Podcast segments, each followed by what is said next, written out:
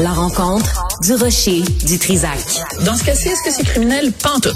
Une dualité qui rassemble les idées. Mais non, tu peux pas dire ça. On rembobine cette affaire-là. Non. Prends soin de toi, là. Oui, hein? Tu me protèges. Je le sais. Compte toi-même. La rencontre du Rocher du Trisac. Écoute, Benoît, quand je parle.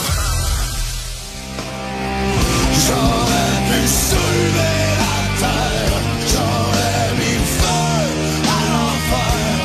Pour toi, j'aurais pu faire n'importe quoi.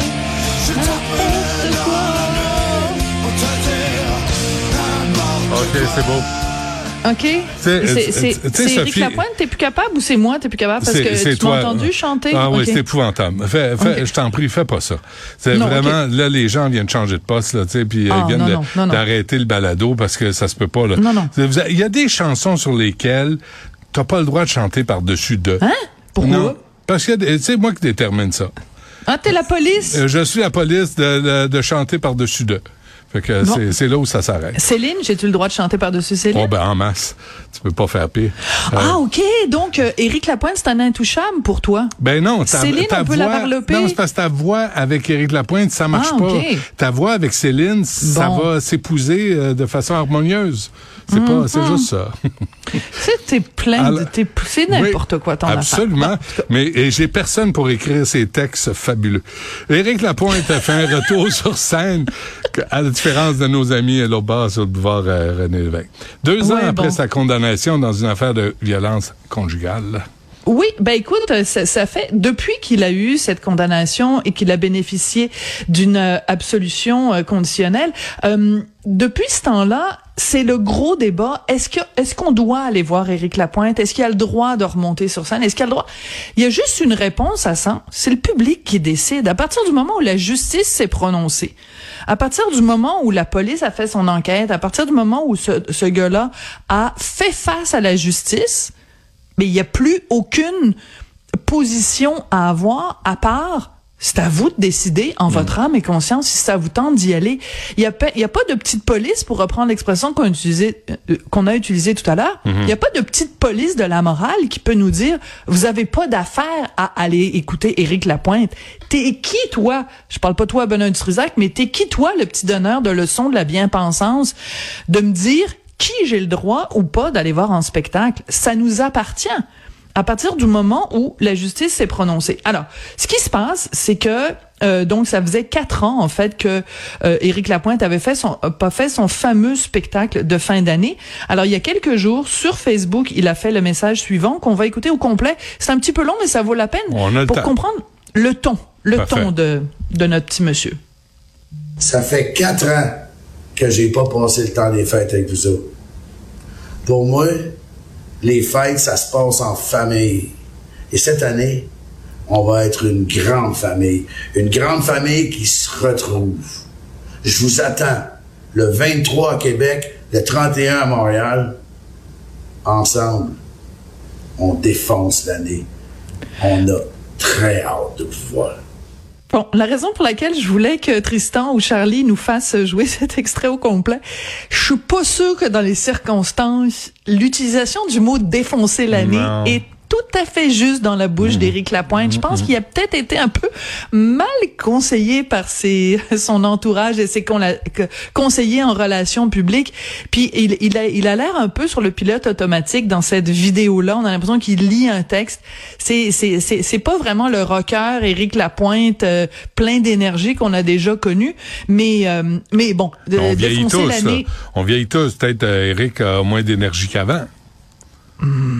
L'autre affaire, là, Sophie, c'est que moi, s'il y a un type au Québec qui pourrait prendre la parole sur la violence conjugale, qui pourrait parler aux hommes pour dire, sais-tu quoi, moi, de mon côté, j'ai fait une réflexion, j'ai eu cette situation-là, je l'ai gérée, et j'ai fait un pas de recul pour me poser des questions sur moi-même et voir c'est quoi mon rapport aux femmes. Ça serait le gars parfait pour amener d'autres hommes à se poser des questions.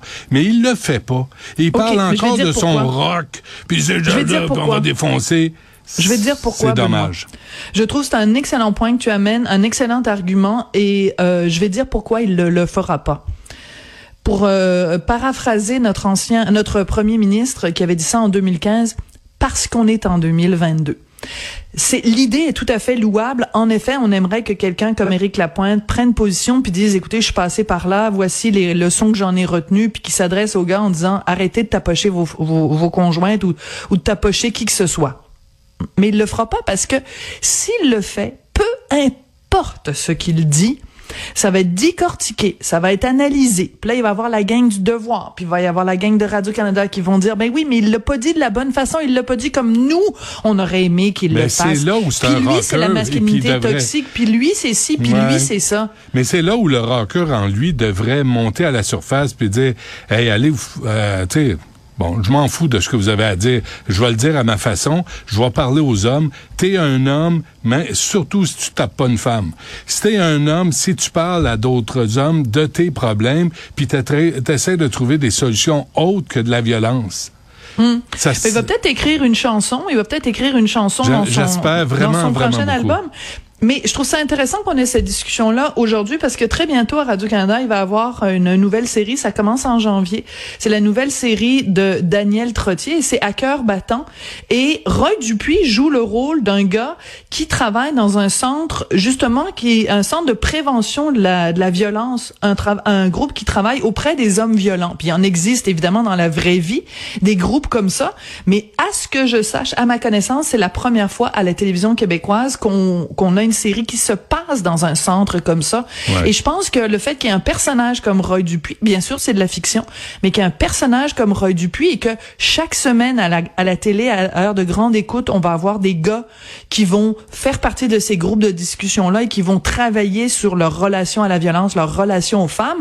Je suis sûre que cette série-là va être importante, exactement pour aller dans le sens de ce que tu dis, Benoît. Parce que ces groupes-là sont super importants, puis je sais que ça fait 25 fois qu'on en parle, toi et moi, mais comment ça se fait qu'il n'y a pas plus de financement pour les groupes qui viennent en aide aux hommes en amont, avant qu'ils passent à l'acte? Et souhaitons, Sophie, que même si c'est Radio-Canada, puis que c'est toujours l'homme, que les hommes violents, il y en a dans toutes les communautés au Québec. Ah oui, j'espère aussi. De toutes les origines, avec toutes les couleurs de peau. C'est pas juste, comme on a vu au gouvernement, là, juste des hommes blancs qui sont violents. Il y en a. Il y a du bon monde partout. Il y a des crapules partout. Puis il va falloir que cette télésérie-là représente la réalité du Québec. Je vais te répondre. C'est produit par Fabienne Larouche et Michel Trudeau, des gens qui n'ont pas froid aux yeux. J'ai entièrement confiance. Oui, moi aussi. C'est bon, ça. Parfait. OK. Ben écoute, il y a Éric Lapointe là qui s'en vient le 23 décembre puis le 31 décembre, c'est ça? Oui, tout à fait. Un spectacle pour la fin de l'année. Montréal et Québec. Et mais alors, moi, je dis aux gens, ne laissez personne décider ce que vous avez le droit de faire, la musique que vous avez le droit d'écouter ou pas, les mots que vous avez le droit de prononcer ou pas. Liberté, liberté, liberté, s'il vous plaît, arrêtez les bien-pensants. Mais Éric, refais ton message.